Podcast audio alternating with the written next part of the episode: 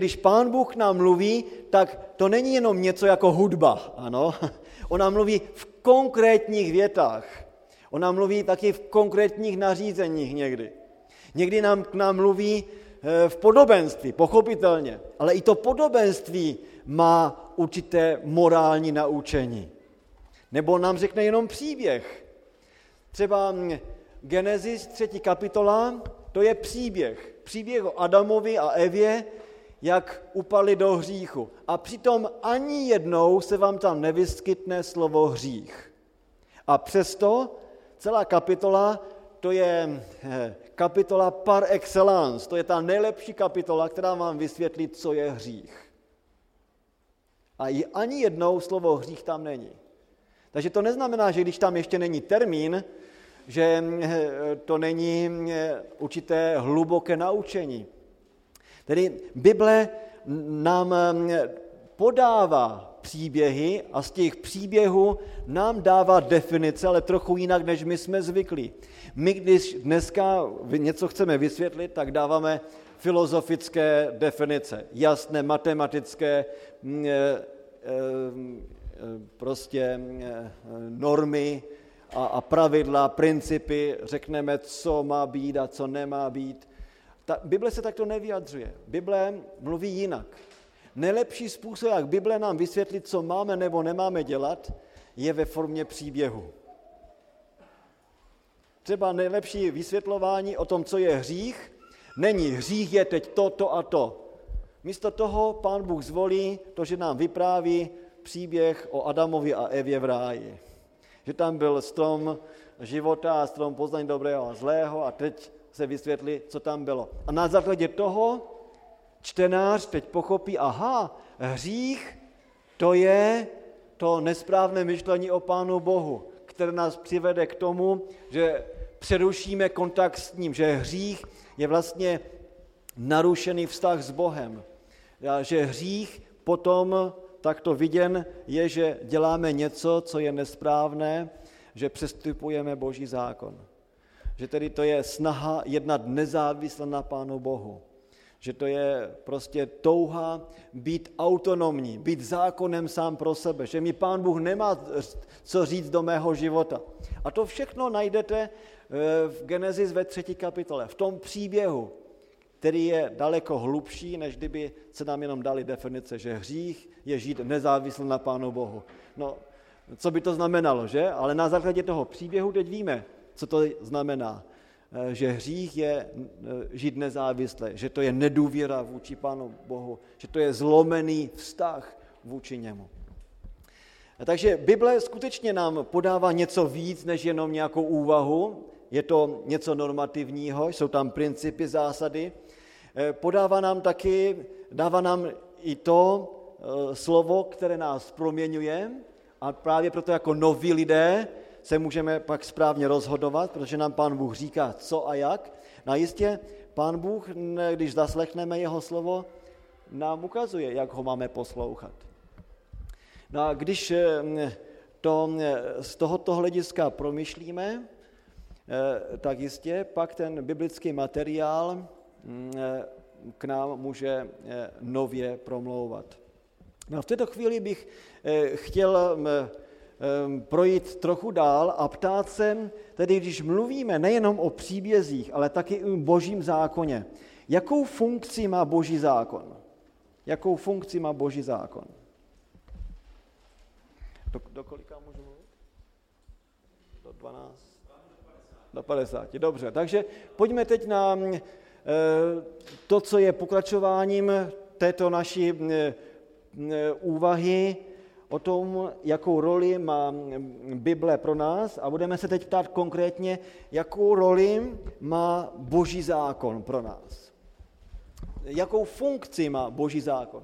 A můžeme to zhrnout, abychom to měli trochu jednodušší, jakou funkci má třeba desatero. Vezmeme to první, co pán Bůh zjevil.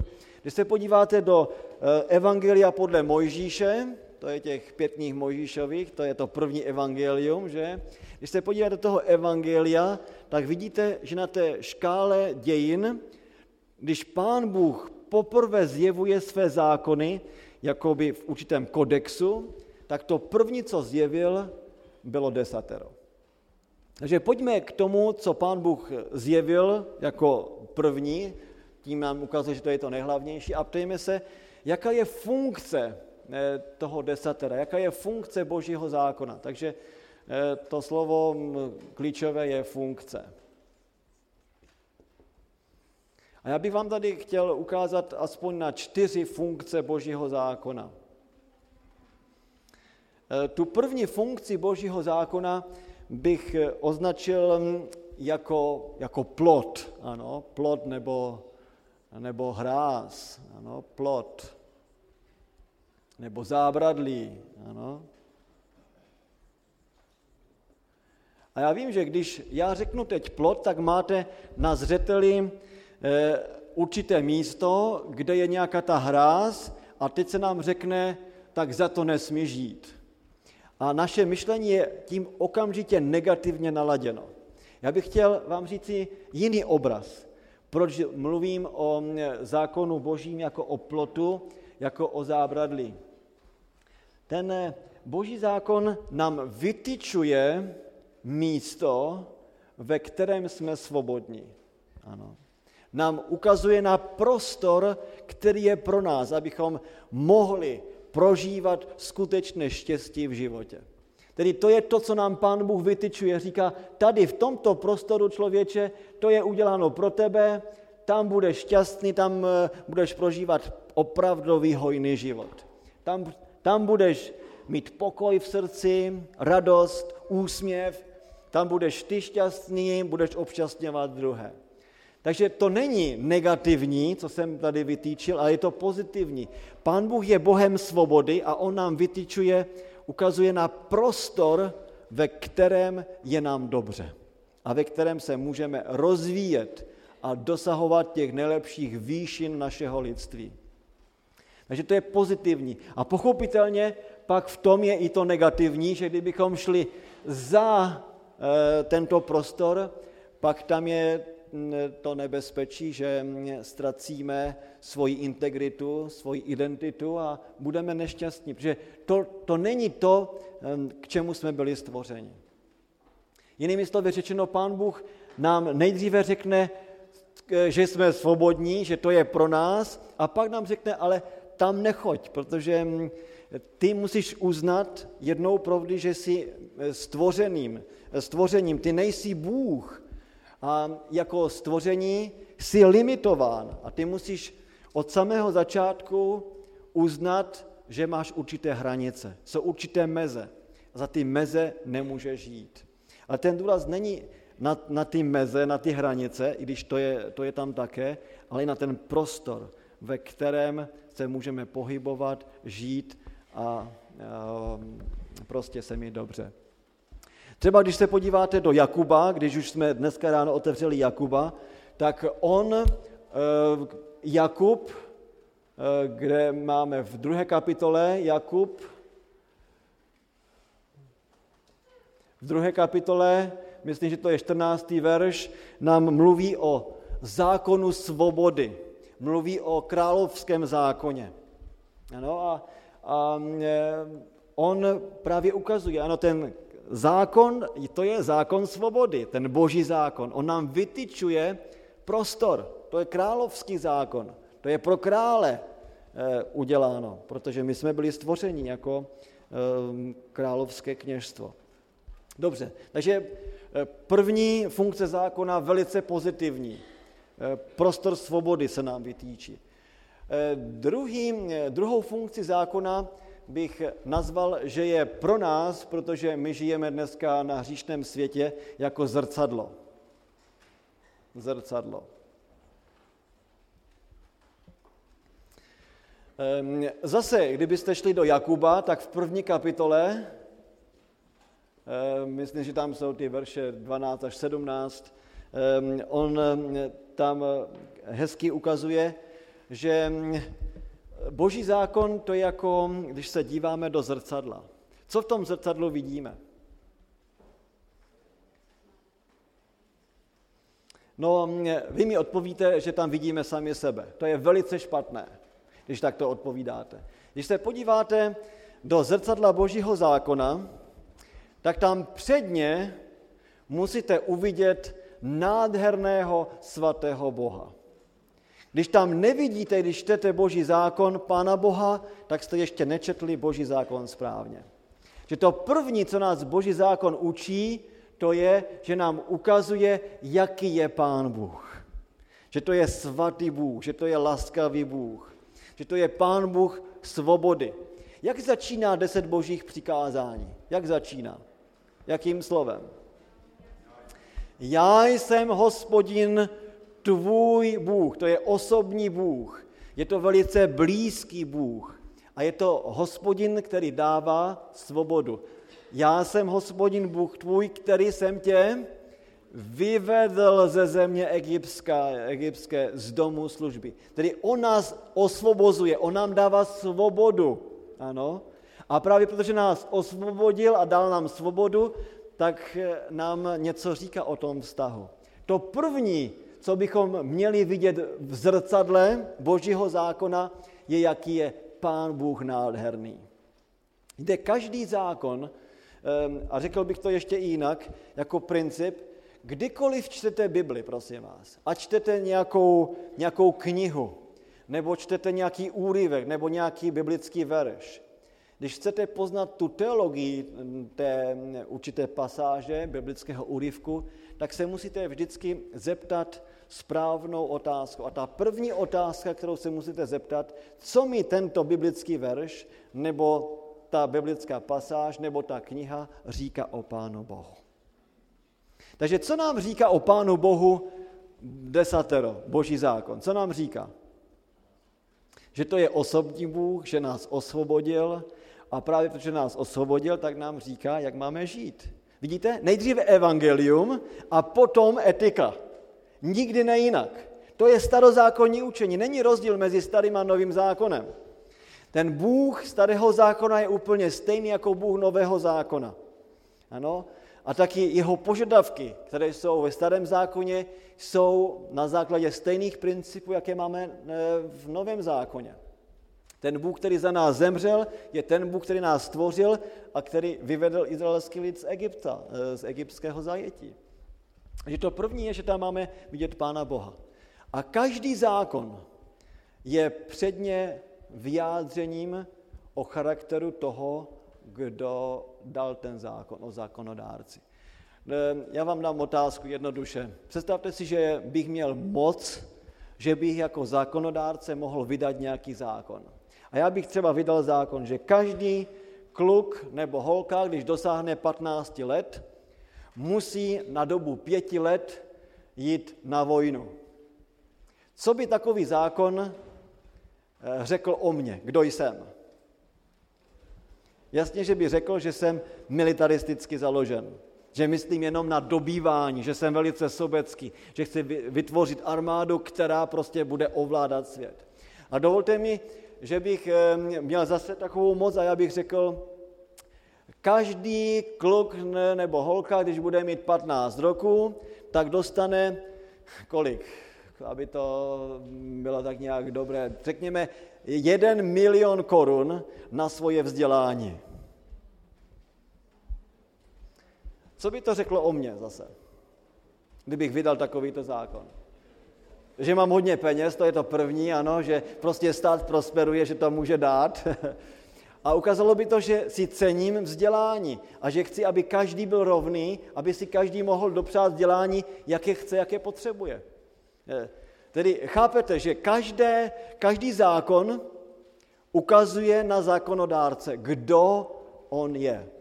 A taky desatero nám ukazuje na to, kdo je Pán Bůh. Že to je blízký Bůh, osobní Bůh. Je to, je to Bůh, který nám dává svobodu, a který je s námi, který o nás pečuje, který jako otec ano, na, nás vede, hm, který má o nás ten nejlepší zájem.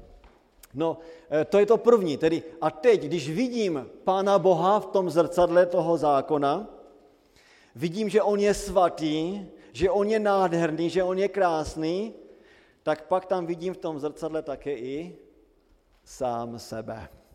A když teď srovnávám sám sebe s tím svatým Bohem, tak vyjdu na tom, že jsem opravdu hříšný. Že eh, nejsem tak svatý, jak je, jak je, jaký je Pán Bůh, že nejsem spravedlivý, jaký je Pán Bůh, nejsem tak lítostivý a, a soucitný a laskavý, jak je Pán Bůh. A proto ten zákon mi jasně říká, že jsem hříšníkem.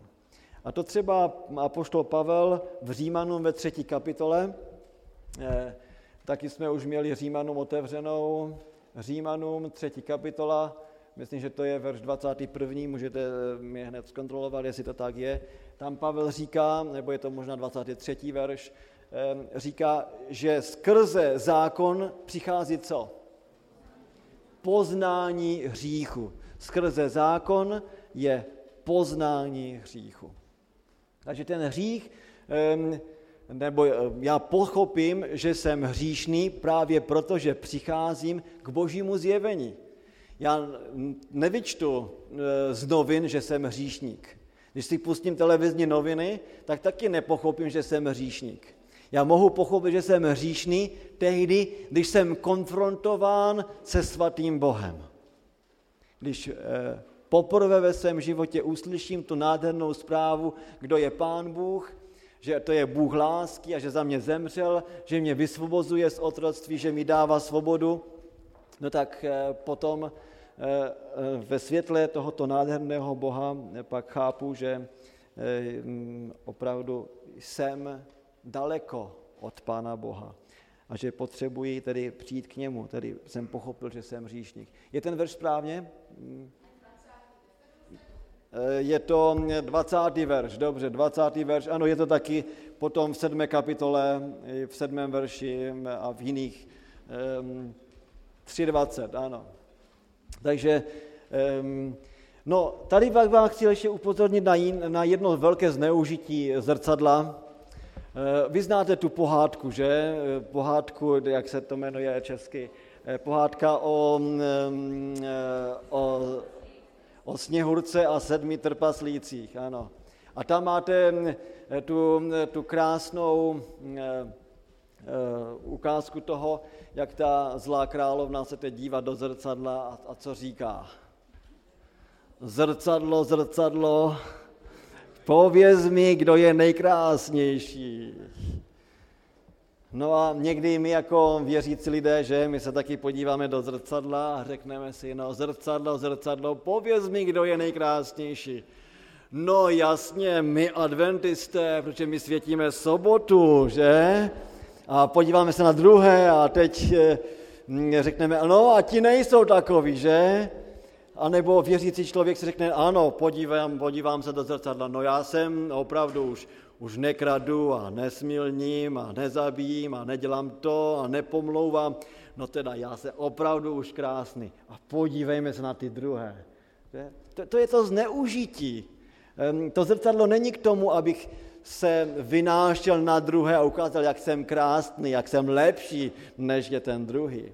Ale to zrcadlo má mi pomoct, abych viděl krásu Boha a v té svatosti Boha, abych viděl sám sebe a pochopil, že toho Pána Boha skutečně potřebuji, eh, protože nejsem schopen se změnit. To zrcadlo mi ukáže, že jsem špinavý, ale mě neumije. A to je to třetí, co máme také v Bibli jako eh, funkci zákona. To je ukazatel. Je to ukazatel, který mě směřuje k Pánu Bohu. Protože jenom tento ukazatel mi ukáže, že Kristus mě může očistit. Já nejsem schopen být čistý před Pánem Bohem. A v epištole Galackým a poštol Pavel a taky na jiných místech eh, eh, to velice hezky zdůrazňuje. Galackým jsme už taky dnes měli otevřenou, takže podívejme se znovu do knihy Galackým, do třetí kapitoly. A tam ve 24. verši, myslím, že to je 24, Eh, ano, eh, nám Pavel říká, zákon byl tedy naším dozorcem až do příchodu Kristova, až do ospravedlnění z víry. No, někdy no, ty překlady, které máme, nám mohou trochu dávat jinou nuanci. do, do toho, co Pavel chce říci, ale v podstatě to, co on řekne v Galackým ve třetí kapitole ve 24. verši je, že řekne, no zákon to je takový paidagogos.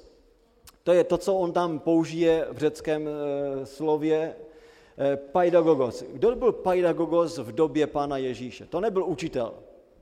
My dneska máme paidagogos jako učitel, že pedagog. Ale paidagogos to byl někdo, kdo vedl k učiteli. Ano, byl to většinou otrok, velice vzdělaný otrok a měl na starosti vzdělávání dětí od, od svého pána. A tento paidagogos, tedy on to byl, který se staral o ty děti během dne, vychovával je k dobrému, ale on měl taky za úkol jako vychovávatel, vychovatel vést je k mistru, k učiteli, který je potom učil tedy těm největším tajům, které už ani on eh, nemohl, nemohl dát. A to, co mistr je naučil, on teď měl v tom jejich praktickém životě provádět a dávat do praxe. Ano, to byl ten paidagogos. A apoštol Pavel používá hm, tohoto termínu ze života římského lidu, eh, aby, aby vysvětlil hm, prostě, co je, jaká je funkce zákona. Že zákon je, eh, když jsme zjistili, že jsme opravdu nejak svatý Bůh, že jsme hříšníci, že nás přivede ke Kristu. Že tím cílem zákona je skutečně Kristus. Eh, on nás vychovává, vede k tomu, abychom byli jako On. Protože jedině Kristus nás může ospravedlnit, jenom On nám může dávat sílu k novému životu, jenom On nás může měnit. Taky text, jako je Římanům desátá kapitola, verš čtvrtý. To je krásný text, který vám řekne totež, že cílem, smyslem zákona je kdo? Cílem a smyslem zákona je Kristus. Ano, Římanům 10. kapitola, 4. verš. No, když my mluvíme o desateru, tak většinou myslíme na co? Myslíme na přikázání, že? Že desatero to jsou příkazy a že jsou to zákazy. Um, no, když mluvíme o zákonu svobody, tak potom nějak nám to nejde dohromady, že ten zákon svobody, ten královský zákon, to jsou příkazy a zákazy. Uh, jak tedy bychom měli ještě jinak uh, chápat uh, funkci zákona? Já bych Eh, vám chtěl tady dát ještě tu čtvrtou funkci zákona, která je opravdu mm, eh, jiná, než jak většinou uvažujeme o zákoně. Zákon desatero, většina lidí, když se je zeptáte, co je desatero, tak oni řeknou, to je deset božích přikázání. Ano. A vy dobře víte, že z těch deseti božích přikázáních máme dvojí styl těch mm, přikázání. Eh, máme některá, která jsou napsána pozitivně a některá, které máme napsána negativně. Kolik máme těch pozitivních přikázání? Pozitivních přikázání máme dvě. Je to přikázání čtvrté a páté. Eh, čtvrté přikázání říká, pamatuj na sobotní den abys jej světil. Ano, abys ho posvětil. Pamatuj na sobotní den, to je čtvrté, to je pozitivní. Páté je také pozitivní, kde se říká cti svého otce a svoje matku. A všechno ostatní, od eh, jedničky do trojky a potom od šestky do desítky, jsou negativní přikázání. A to je zajímavé, že tyto dvě jsou jakoby z jiného těsta, jsou pozitivní a všechno ostatní je řečeno negativně. Eh, víte, někdy mám takový dojem, že když se něco řekne negativně, tak je to pro nás jednodušší, než kdyby se to mělo říct pozitivně. Dávám příklad. Eh, byla by tady zahrada a v té zahradě by bylo spoustu různého druhu ovoce. A vy byste chtěli eh, někomu říci, že může jíst z každého toho stromu, tak co byste museli říct? No, ty smíš jíst, a teď z jabloní, z hrušek, švestek, meruněk, broskví, a nevím, co všechno bychom museli říct, aby popsalo to všechno, co, co můžeme, co smíme jíst. Daleko jednodušší je říct, ty nesmíš jíst tady z té jabloně, a když řeknu, nesmíš jíst tady z této jabloně, je jasné, že všechno ostatní je dovoleno. Je svobodné pro, pro užívání. Takže to, mm, eh, to negativní, co tady máme, je mm, pro nás jakoby dobré zjednodušení, že víme, ano, to ne, to znamená, že všechno ostatní, ano, všechno ostatní krásné, je dobré, je dovolené. A potom máme tedy dvě velice pozitivní, která nám ukazují eh, na, na tu šíři toho, toho pozitiva, že máme pěstovat vztah s Bohem, to je ta vertikála, respekt k Bohu a potom je tedy respekt eh, k tomu nejzákladnějšímu eh, vztahu, který máme na této zemi, tedy respekt ke svým rodičům. A to bych řekl, že je skutečně správná dominanta božích přikázání ve vztahu k Bohu, o sobotě a potom ve vztahu rodičům. Že na těchto dvou vztazích všechno ostatní potom, eh, potom stojí a z toho vyplývá. No ale tady, abych vysvětlil tu, dobře tu čtvrtou funkci Božího zákona, eh, musím vám dát trochu lekci z hebrejštiny. Není možné, abych teď obešel hebrejštinu a pokusím se o to, eh, to udělat tak, abyste všichni tomu mohli rozumět, i přesto, že jste ještě nikdy nestudovali hebrejštinu.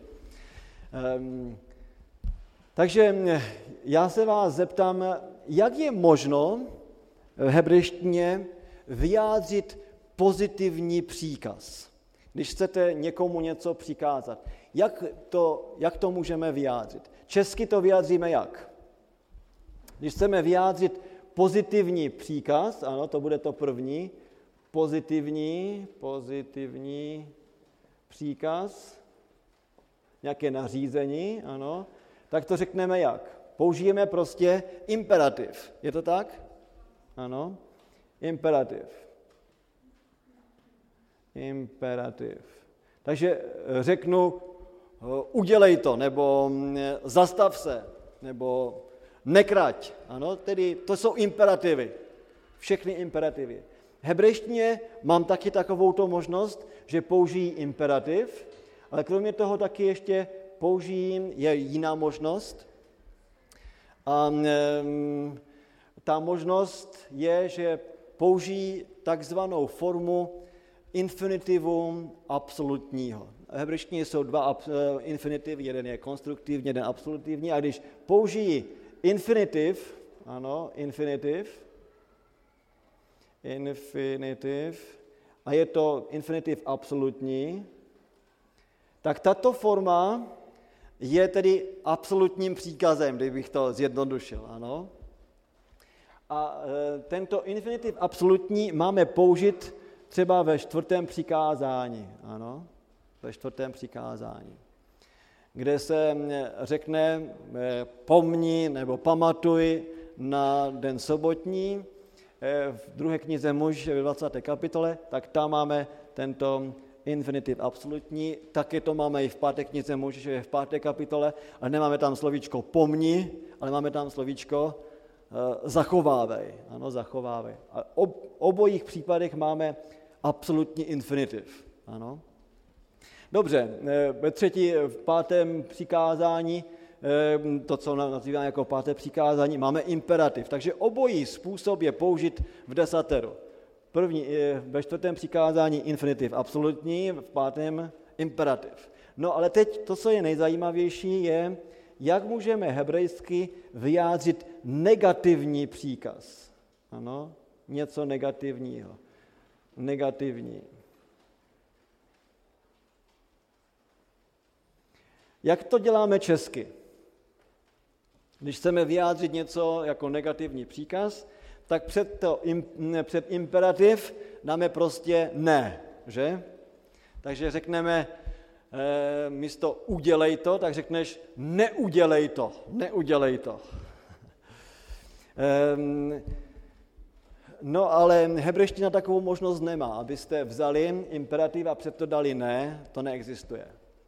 Eh, hebrejština má dvě možnosti, jak říct negativní příkaz. Eh, má dvě částice, jedna je lo a jedna je al, já to tady přepíšu. Eh, takže jedna je lo, ano, takhle to jednoduše přepíší, aby to bylo jasné, lo, a druhá je al. Jo? Jenom foneticky to přepisuji, abychom to mohli slyšet. E, normálně je přeloženo jako ne. Ale potom s tím, a já teď budu psat jako hebrejsky, e, to znamená e, zprava doleva, ano, a pak zatím lo je takzvaná forma, která se odborně v té gramatice nazývá jako imperfectum. Ano?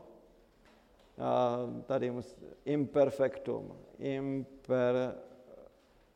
Imperfectum. A my, když bychom to chtěli eh, použít v češtině, a takže to musím tak nějak zjednodušit, ehm, tak by bychom to dali jako do budoucího času. Ano? Jako kdybychom to měli tady budoucí čas. Budoucí čas.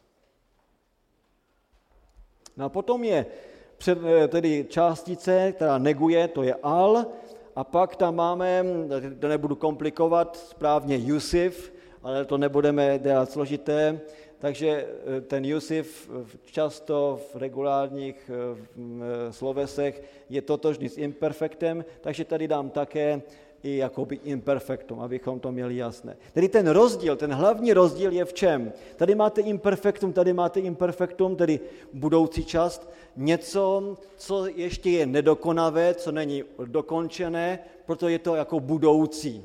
Ano, je to čin, je to aktivita, která je do budoucna. Takže je to budoucí čas. A teď vidíte, že je hlavní rozdíl mezi eh, tím prvním. Je tady lo anebo al. A mezi těmito negativními částicemi je docela podstatný rozdíl.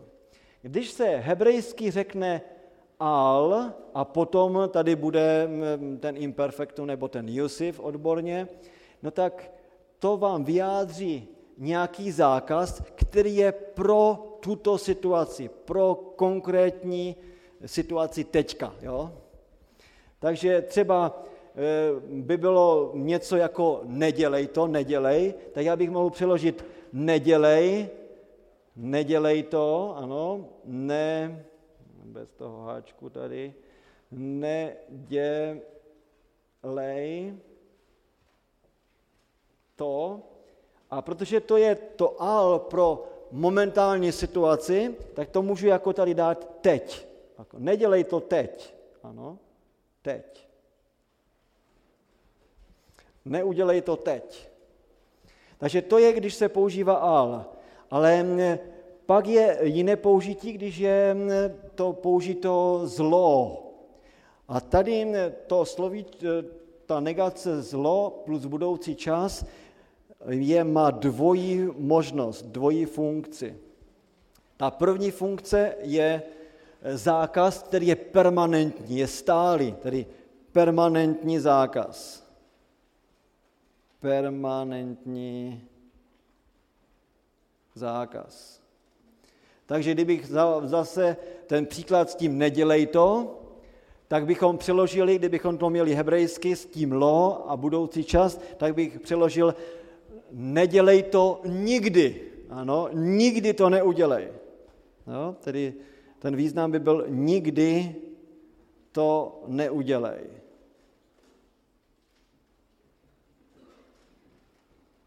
A to je většinou ehm, eh, tedy význam, kterým se bere pro deset božích přikázání, protože to, co máme v deseti božích přikázáních podle hebrejštiny, nemáme z al, ale máme zlo.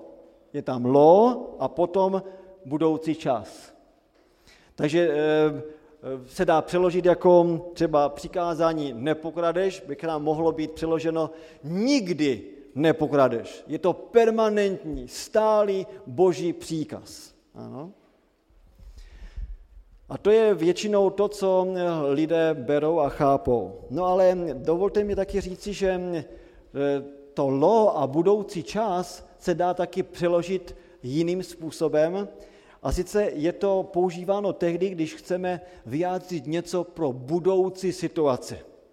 Takže není tady ta situace imediatní, tedy, tedy e, okamžitá, ta, ta, která nastává teď, ale je to pro budoucí situaci, tedy popis budoucí e, situace.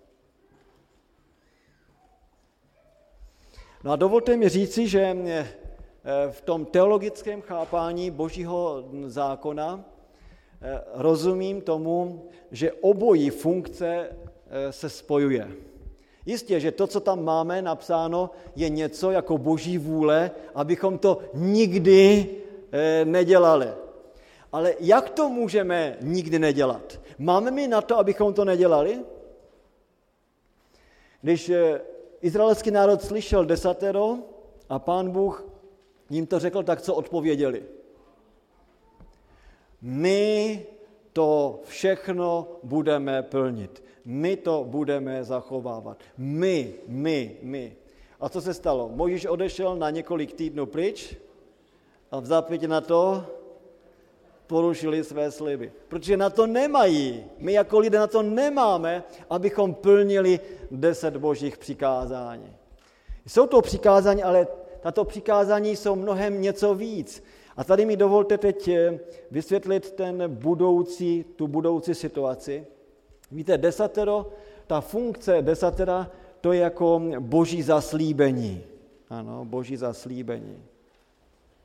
Nebo chcete-li, je to mm, boží blahoslavenství pro nás. Ano, blahoslavenství. Je tady deset božích blahoslavenství, kdy pán Bůh k nám přichází a dává nám určitý slib, určité zaslíbení. Říká, víš, já jsem hospodin tvůj Bůh. Já jsem tě vyvedl z Egypta, z domu služby.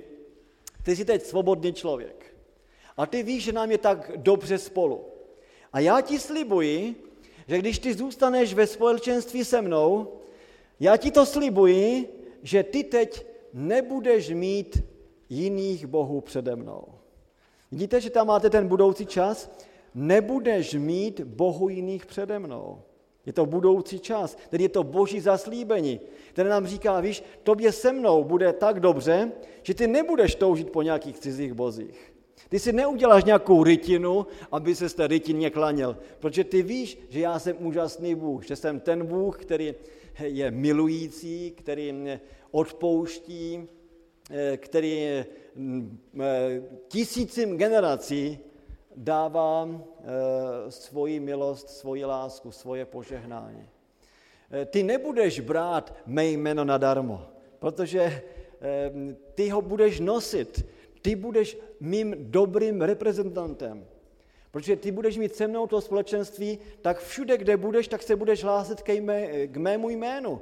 A ty budeš mě všude reprezentovat tak, jsem. A ty nikdy ne, nebudeš zneužívat moje jméno, že se ke mně budeš hlásit a přitom budeš něco jiného dělat. Ty ve svém charakteru, ve svém jednání, ve svých postojích, všechno, co budeš dělat, tak to bude vyzařovat z tebe že já jsem tvůj Bůh. Ten můj charakter, ta moje svatost bude tvoje svatost a ty budeš tím nejlepším svědkem, tím nejlepším evangelistou svým životem na tomto světě.